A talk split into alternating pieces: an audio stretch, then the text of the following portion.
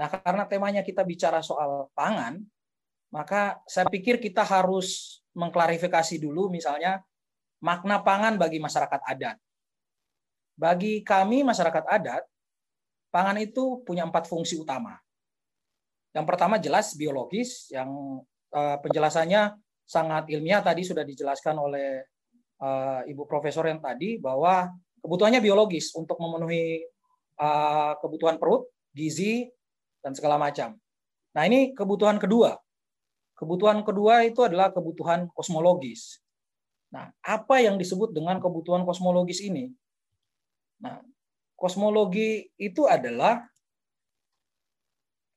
uh, keutuhan atau sebuah pendekatan untuk mem tentang struktur alam semesta, tapi dari kacamata masyarakat adat.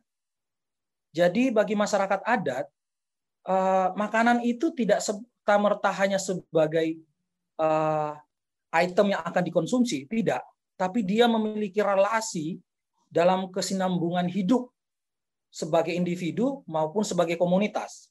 Dia memiliki peran secara filosofis, dia punya peran secara religius, juga dia bahkan memiliki uh, dijadikan penanda-penanda secara uh, astronomis, misalnya untuk uh, untuk kebutuhan bertani, kebutuhan menentukan musim menanam, kebutuhan misalnya menentukan uh, musim berburu dan lain-lain.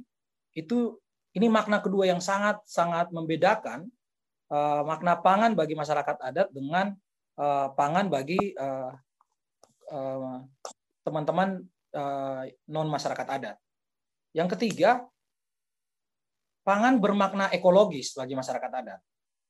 Artinya, pangan bagi masyarakat adat adalah upaya kesinambungan atau uh, sustainability itu adalah faktor penting dalam pangannya masyarakat adat.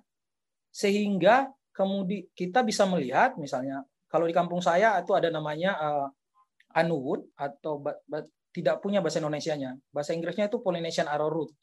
Uh, bahasa Latinnya kalau tidak salah Takaleontopol Taka leontopetaloides.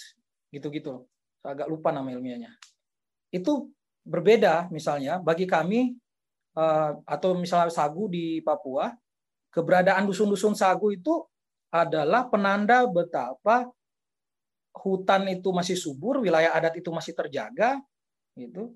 Jadi dia tidak serta merta cuma sekedar mengenyangkan tapi dia juga menggaransikan mempunyai uh, nilai garansi bahwa uh, yang pertama tadi kebutuhan biologis kita generasi hari ini juga akan bertanggung jawab untuk memastikan kebutuhan biologis generasi berikut itu juga terpenuhi.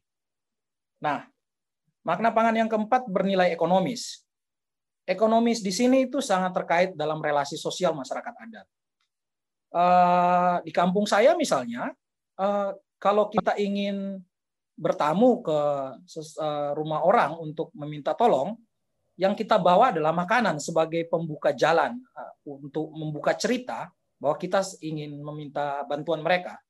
Jadi atau misalnya ketika ada pernikahan, eh, setiap anggota klan, kalau di kami yang disebut dengan family atau marga, di kami disebutnya klan. Kalau ada saudara saya yang menikah, saya wajib membawa uh, makanan untuk kemudian uh, disumbangkan ke dia karena saya tahu ketika nanti saya menikah atau uh, anak saya nanti menikah, dia juga akan melakukan hal yang sama. Jadi relasi sosial yang simbiosis mutualisme itu juga dimainkan oleh pangan.